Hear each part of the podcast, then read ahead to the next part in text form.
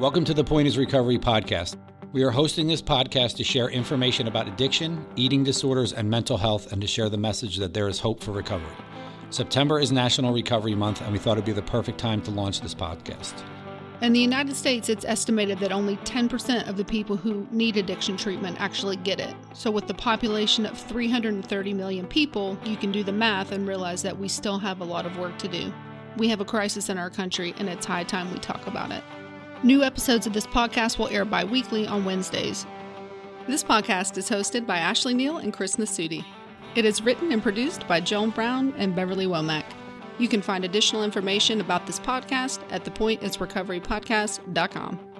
To learn more about Turning Point of Tampa, please visit our website at tpoftampa.com. Turning Point of Tampa is a treatment provider with over 30 years of experience helping people who suffer with addiction and eating disorders.